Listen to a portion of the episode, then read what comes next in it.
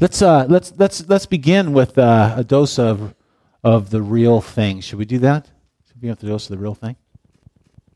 All right. Well, I hope there aren't any Pepsi drinkers in here. Today. I, have got I've got yeah, there's some, Pepsi drinkers. I have yeah. It's okay. It's all right. We accept you. We accept you. I won't let my buddy Heath know about you because I have a friend Heath who's from Atlanta, where Coca-Cola originated. And have you been to Atlanta? Been to the Coca-Cola Museum or whatever? Maybe it's not the museum. What is it? It's a museum, right?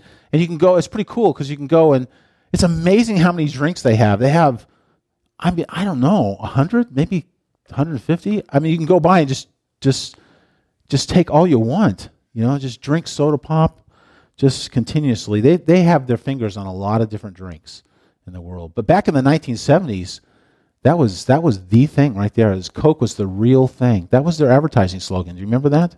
Some of you have been around for a while. Yeah, that's I hear. Rumor has it that used to. I mean, I heard about the '70s one time. Uh, someone let me know that the '70s exist. You know, some them. Yeah, okay, whatever. Anyway, so yeah, there it is. It's uh, it's the real thing. The uh, I, I think it's interesting the way that our culture is always attempting to define our reality in so many different ways. I mean, that doesn't start. That happened in the '70s. It happens today. Our culture is always trying to tell us what's real and what isn't real, defines our reality. Well, anyway, in the 1970s, Coke was the real thing. And then I know that some of you are thinking, well, wait a minute. Something happened in the 1980s. Not April 23rd, 1985. Remember that day? That is like one of the most famous days in all of business history. Remember that day? 1985, April 23rd, 1985? I'll bet some of you can guess it right now what happened. No, Coke rolled out the new Coke. Right? Remember new Coke? I'm already getting these negative reactions and so so forth. Rolled out the new Coke because apparently the real thing wasn't the real thing anymore. It's a, I, I thought it was real, but it wasn't. For 79 days, new Coke replaced Coca-Cola. It was now new Coke. And it was, it was really kind of based upon this idea that, that it need, the, the soda pop needed to be a little sweeter. Well, 79 days. It didn't work. It was the biggest disaster in, you know, at least one of the biggest disasters in business history, right? In American business history. I mean, we, there are people going crazy because they thought they were actually losing their dear soda pop, their dear Coca Cola, and they wouldn't get it back. So they campaigned. I mean, thousands of people in the United States actually probably even in the world, campaigned against this new Coke thing. And in 79 days, Coke brought back the old Coke and did away with new Coke. Isn't that amazing? And of course, they called it Coca Cola Classic because everything's classic now. You know, if, it's, uh, if it used to be, it's been classic. So, so uh, that was a that was an amazing thing. I really thought Coke was real. Uh, by the way, how many of you have had new Coke like recently? Back in May, uh, there was a they, they actually made more, new Coke again. None of you had it. You know, I don't think I've ever even had new Coke. You know, I'm not a huge don't tell don't tell my friend Heath. I'm not a huge Coke Coke drinker. Okay, uh, cola drinker, I should say, but I like Coke. All right. So so the title of this message is getting real. Our culture is always trying to tell us what's real. It's trying to define us. It's trying to keep us in its own little place so that it can sell us more stuff. You know, I mean, that's what our culture does. Uh, uh, but the title of this message is Getting Real, and it's not getting real in terms of Coke, but it's getting real with God. This is what I'm interested in this morning. Getting real with God. How are you doing with that? Are you real with God?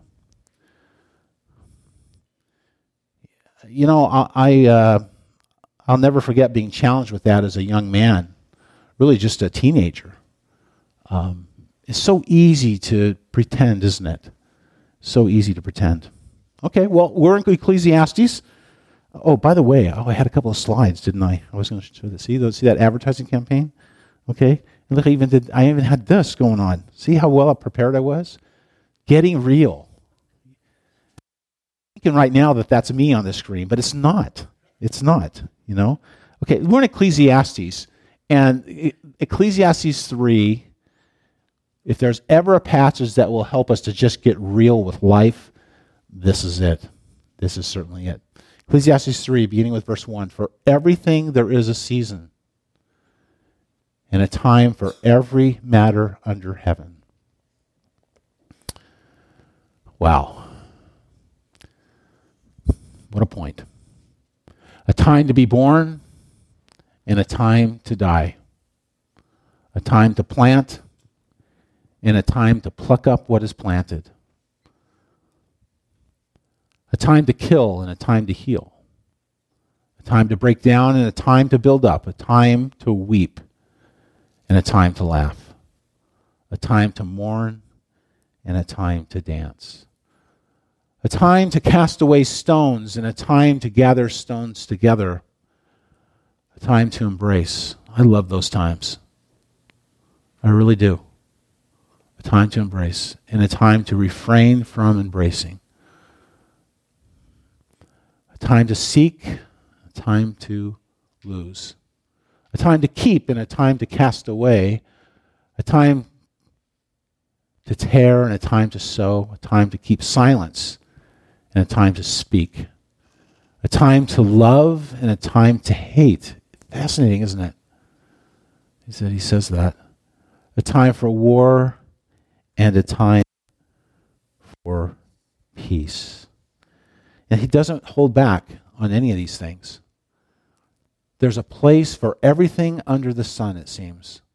And remember, I'll say it again, probably for the 15th time, that when Solomon writes this, he's writing as one under the sun, as one who does not receive the revelation from God, although there's a, there's a paradox here because he has received some sort of revelation even to write this down. There's some way, some way that we don't understand that God is speaking through this text. And at the same time, the text is under the sun, so that everything that happens is something in which God does not speak into.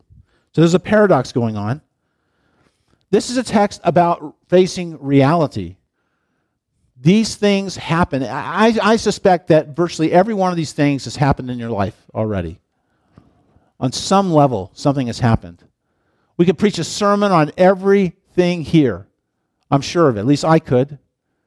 A time to keep silence and a time to speak.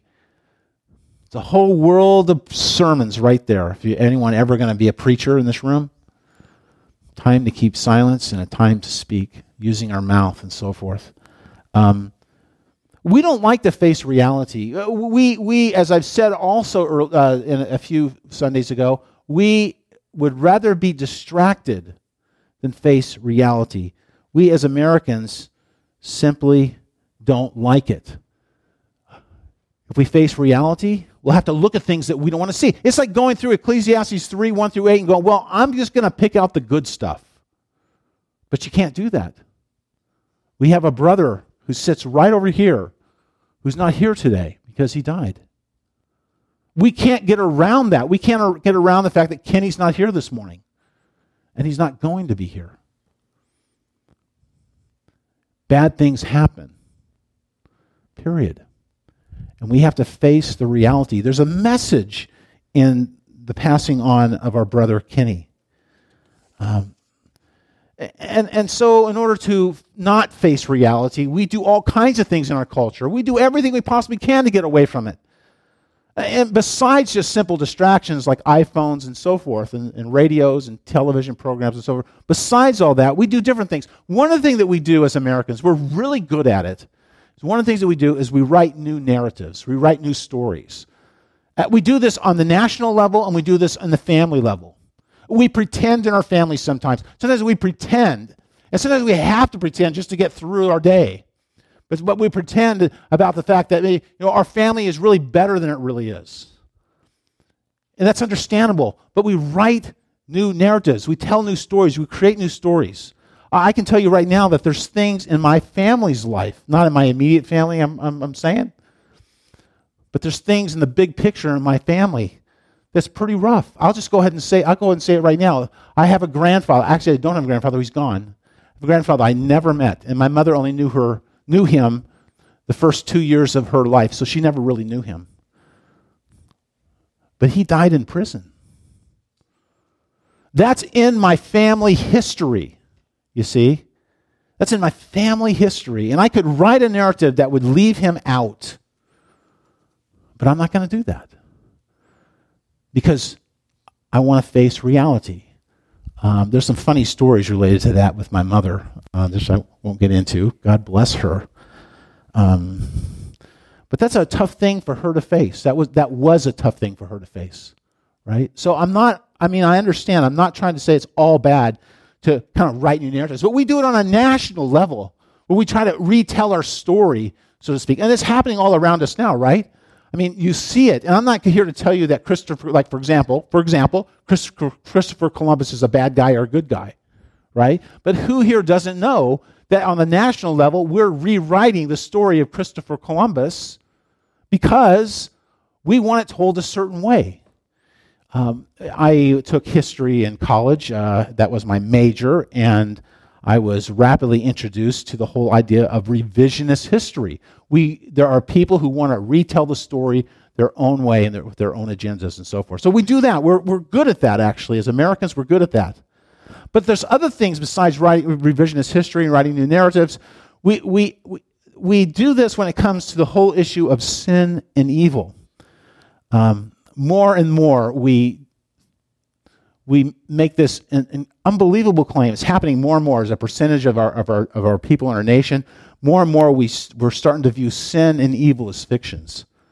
Uh, sin's not real, many say. It's not even a real thing. The deity we once worshiped is either unable, too busy to care about the little things in our lives, so he or she, is what many say, is certainly not going to be concerned with our little mistakes. So, so what is sin? What is, what is sin anyway? Sin is kind of an, inconvenient idea to many. And so, evil, what is that? What is evil? What is it? More and more we say evil is simply that which doesn't fit into my own agenda, doesn't fit into my own plan uh, to attain comfort, pleasure, and security. That's really what I want. That's really what I need is comfort, pleasure, and security. And besides, your black might be my white. What you see as bad might be something that I see as good. So who are you to say that evil is evil and that good is good? It is something is evil if it if it is evil in my eyes, but I don't know about your eyes. So all this kind of truth, this black and white stuff, this good and evil becomes entirely relative. And so we put this on our car, right? Which is an Eastern symbol. Uh, the yin and the yang is the Eastern symbol. It's like who are you to say that my black is really black? And who are, who are you to say that my white is really white? There is no true white and black. There is no true good and evil. It's just whatever is useful. Whatever works, you see, whatever works. That's the idea. And we have bought into this narrative, this way of thinking, and so forth. Um, we bought into what we call a dualism. It's a false dualism, you see. Um, but, but the writer of Ecclesiastes doesn't let us get away with that. Um, let me give you an example. Um, the writer of Ecclesiastes says things like this A time to weep and a time to laugh, a time to mourn and a time to dance. He's not saying that sin and evil are necessarily opposites. And so that's what some of us think when we read this. Well, there is this dualistic idea. But he's not saying that, that sin and evil are necessarily opposites of good and evil. Notice, notice what he doesn't say. Notice what he doesn't say. Did I put this on the slide? I don't think I did. Okay. Uh, he doesn't say in all these expressions, you notice this, notice this. He doesn't say there is a time for sin and a time for obedience. He doesn't say that. He doesn't say there's a time for evil and a time for good. What the writer of Ecclesiastes is doing in chapter 3 is that he's trying to, to cover the, the, the entirety of human experience. Okay? So, so people confuse that all the time. But nevertheless, nevertheless, let me just say this. Let me say this is what is reality. This is reality, the biblical point of view, and this is our reality. This is true in the world. Okay? Reality is this God is holy, and He created a world to reflect His holiness. That is what's real. Whether you want to believe it or not, it's real. Whether you see it as being true or not, it's true. God is holy, and he created a world to reflect his holiness. Now, if, if we are going to truly reflect his holiness, it means that we acknowledge that Jesus Christ is on the throne.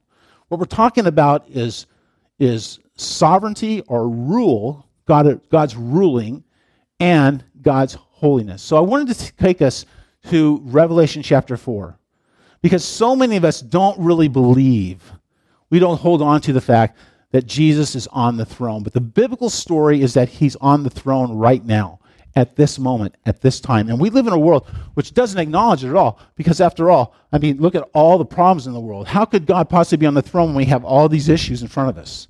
When there's constant sin, there's constant evil, marriages are broken up, families are, bro- are, are broken, uh, there's evil in the streets, there's riot after riot, protest after protest, protesters, war after war. How could God possibly be on the throne? How could Jesus possibly not be on the throne? But the biblical view is that Jesus is indeed on the throne even now. So if you have your Bibles, I want you to turn with me to Revelation because it's important that we hold on to this and recognize this, this reality.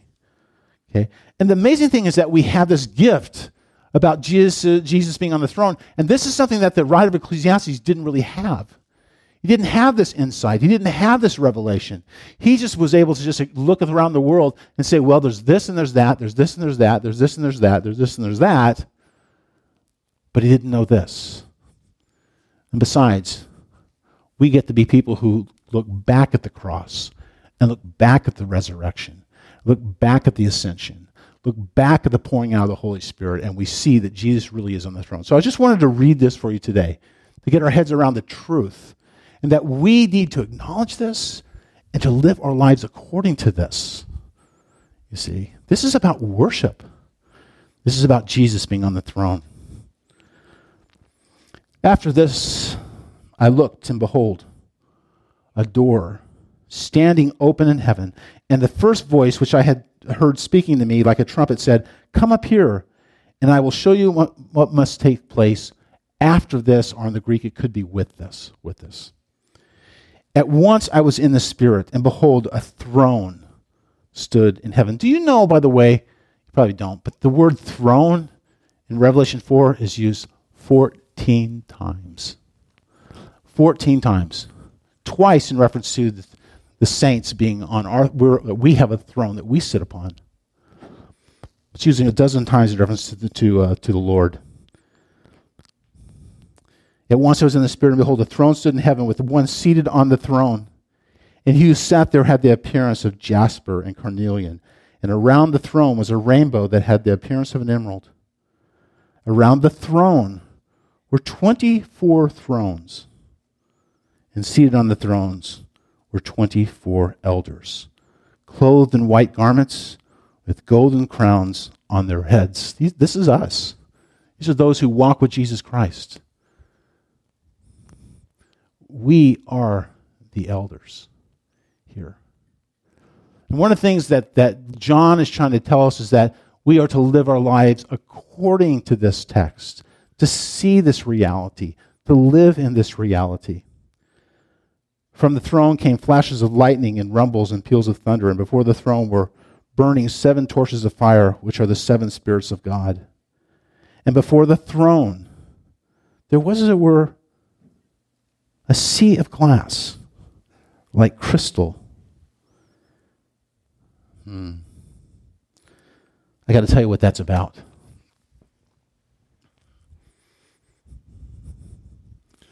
The sea of glass is about evil. It's about evil. You see, because Jesus has defeated evil, because he's defeated death, he has calmed all the storms of evil. Do you believe that? Now, I know that some of you are suffering. Many of us are. This is not an easy life.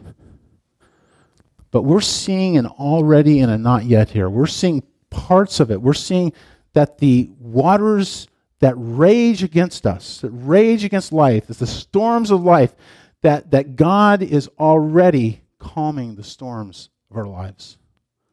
And so the sea of glass is a sea, is a sea that is, is a sea of rebellion that is calm before the throne. It's very important that we see that. Do you believe that, by the way? That's the question. Do you believe that God is able to calm your storms? To calm your waters? The rages of life, the things that happen in life that destroy us and make our lives really difficult. Do you believe that God has the power? That Jesus has the power to bring that to quiet? John would have us believe that. Before the throne, there was, it, as it were, a sea of glass like crystal, and around the throne, on each side of the throne, were four living creatures full of eyes in front and behind. The first living creature like a lion, the seventh living creature like an ox, the third living creature with the face of a man, and the fourth living creature like an eagle in flight. And The four living creatures, each of them with six wings, are full of eyes all around and within. And day and night they never cease to say. And by the way, this is all of creation. This is the domesticated, this is, this is the animal kingdom, both wild and domesticated, the birds of the heavens, humanity. This is what, this is what, what we are to do. Holy, holy, holy is the Lord God Almighty, who was and is and is to come. See that what I put up on the screen? Here's the reality God is holy, and He created a world to reflect His holiness. And whenever the living creatures give glory and honor and thanks to Him who is seated on the throne, who lives forever and ever, the 24 elders, that's you and me. Now, I could spend a lot of time on this, which I'm not going to because I taught Revelation class, and maybe I'll teach it five more years from now. But you just have to trust me on this. That the way of the evidence in terms of the, of the biblical, biblical story is that this is a reference to us, the 24 elders. You see, God has, see, you may not feel this way today, but God sees you as royalty. Do you believe that? Do you, do you believe that? God sees you as royalty. He doesn't look at you as a worm. He doesn't. He doesn't. He doesn't look at you as someone who is like, you know, just not even really worth listening to. You know, some of us have gone through so many difficult things that we think that God must not like us. But that's the wrong, wrong picture. God sees us and He says, You're someone else. You're someone special. You're amazing. You're one of my kings and queens. We're royalty, friends. That's who we are. That's who God has made humanity to be. And all those who know Jesus Christ enter into that world. And God says, These are my kings and queens. This is my royal family who rules with me. And I have a job for you. I have a place for you. I have something for you to be, and I have something for you to accomplish in this world. And that's what the church is supposed to be 24 elders. And what are the, how are the elders? What are, they, what are the elders doing? 24 elders. They fall down before him who is seated on the throne. This is, this is the, who we are. This is our whole way of, of living our lives. We're always casting our crowns. We're always falling down before him. We're always doing things. This is our reality. The world would have us say, hey, hey, hey, you're, you're, you're the only good that you are is how much money you make how much you can accomplish for me, how much you can accomplish for my agenda. But God says, no, actually, that's not true. You are royalty because I have purchased you and made you royalty. And our response to his, to his claim on our lives that we are something amazing in this world, our response is what? Is to cast our crowns. That's what it is. Look at this. Four living, uh, down here, verse 10 the 24 elders fall down before him and seated on the throne, who is seated on the throne, and worship him forever and ever. They cast their crowns before the throne, saying, Worthy are you, our Lord and God, to receive glory and honor and power, for you created all things, and by your will they existed and were created.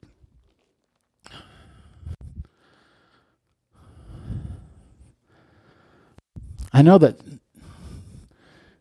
many of you are going through tough, tough, tough times. It's amazing It's amazing what's going on in this congregation. I'm trying to tell you.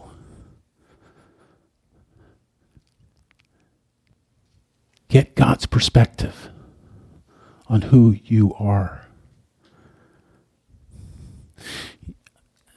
You know, when we talk about getting real, facing reality, it doesn't always mean that we're at the bottom of the trash heap. What it actually means is that we're not in the trash heap at all. That God has a place for us. Getting real with God means recognizing who we are. No matter what the circumstances around us, recognize who we are. And the second thing it means is that we enter into that through prayer. Um, Luke in Luke chapter 11, which I uh, made reference to earlier in the service when we opened the service, Jesus is, we were told that Jesus is in a certain place. We're not told what that place is, but it's a certain place. I like the way Luke tells us the destination. Oh, it's a certain place. It's just a place. It's a place somewhere. I don't know where that is. That's probably intentional. You know, if, if, we, if, if Luke told us exactly where it was, we'd probably build a shrine around it. Right? We would. If you go to, if you go to Israel, you'll see that every place that they recognize what Jesus, Jesus was, they, they build some sort of shrine around it.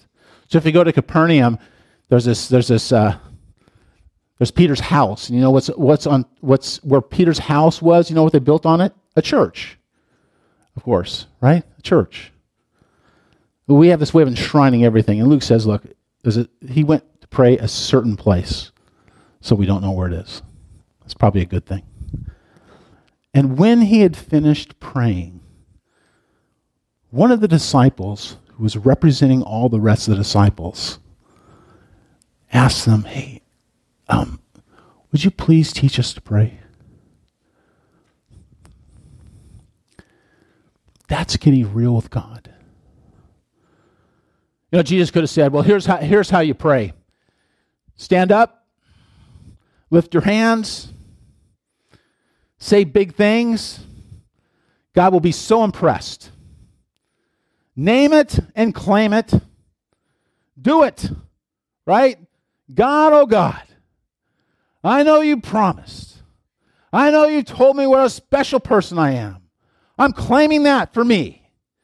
You've got to give it to me. I'm someone special. You can, you can get the idea. Okay? There's lots of ways to pray. By the way, if you want to learn how to pray, come to the skit, right? Come to the skit. Yes, right. Come see the skit. Okay, come see the skit on harvest dinner night. We'll learn how to pray, or maybe how not to pray. But the disciples come to Jesus and they say, Look, look, look, teach us how to pray. Because they desired to be with the Lord. You know, getting, you know, I'll never forget when I was in college, I was, I was, uh, someone actually said this to me. I don't know who, but I'll never forget someone saying, Look, um, your personal life with Jesus Christ, no one will ever really know what that's like. Only God knows the inside of you. You can pretend all you want to be a Christian. You, you, you, can, you can look the part. You can come to church on Sunday. You can impress other Christians. But only Jesus knows if you know him. Only one. Only God knows if you know him. We, we get some ideas, you know, because I look at some of you and I go, wow, I wish I could be like you. Because because I see the godly character coming out of your life. We get ideas. It's like, oh, I, this person over here, this person really loves Jesus, and I want to be like that. But you know what, in the end? There's only one person who knows whether or not you're the real deal, whether you're the real thing, and it's Jesus. Do you recognize who you are? And do you live it out? That's the question. Getting real with God is living it out. Taking believing that you, believing that you're someone someone who God claims you to be, one who is royal and living accordingly. So I got a challenge for the church. I was thinking about this uh,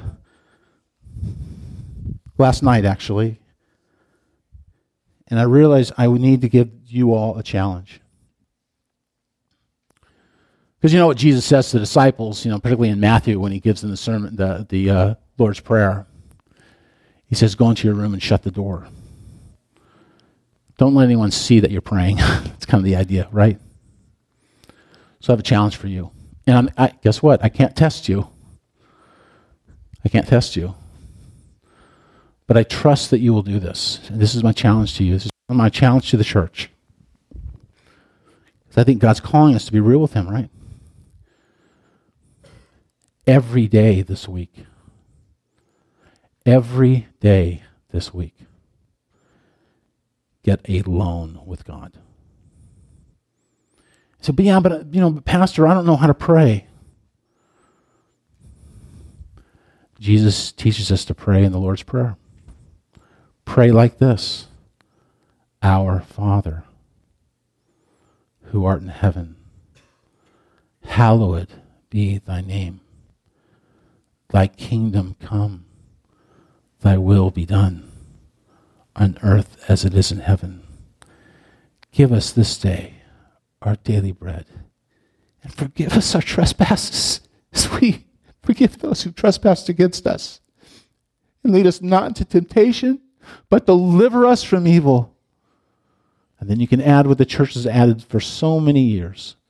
For thine is a kingdom, and the power, and the glory forever. Next day, do it again. It's like I, have heard from some of you, it's like, well, I know, it's just kind of like scary to come to a prayer group on a Wednesday night. I understand. You're invited, nevertheless you can do this. You can get alone with Jesus. Believe who you are, your royalty. Go to Him in prayer. You want to pray for the Watson family this week? Do that. But get alone every day with the Lord. That's getting real. Yes, Jean, of course. Especially for Jeannie. Especially for Jeannie. But that's the challenge. This is the practical challenge I'm giving you this week. Because Jesus says that when we do that, the Heavenly Father sees us and He will reward us. I covet to do that with you this week. Would you be willing to do that? Shut your door, get alone, and pray. Getting real with God. Remember who you are. That He offers forgiveness. If you're struggling with forgiveness, He offers it as you forgive. Believe who He claims you to be. And begin to pray the Lord's Prayer. Our Father who art in heaven, hallowed be thy name. Thy kingdom come, thy will be done on earth as it is in heaven. Give us this day our daily bread, and forgive us our trespasses as we forgive those who trespass against us. And lead us not into temptation, but deliver us from evil. For thine is the kingdom, and the power, and the glory forever. Amen. Amen.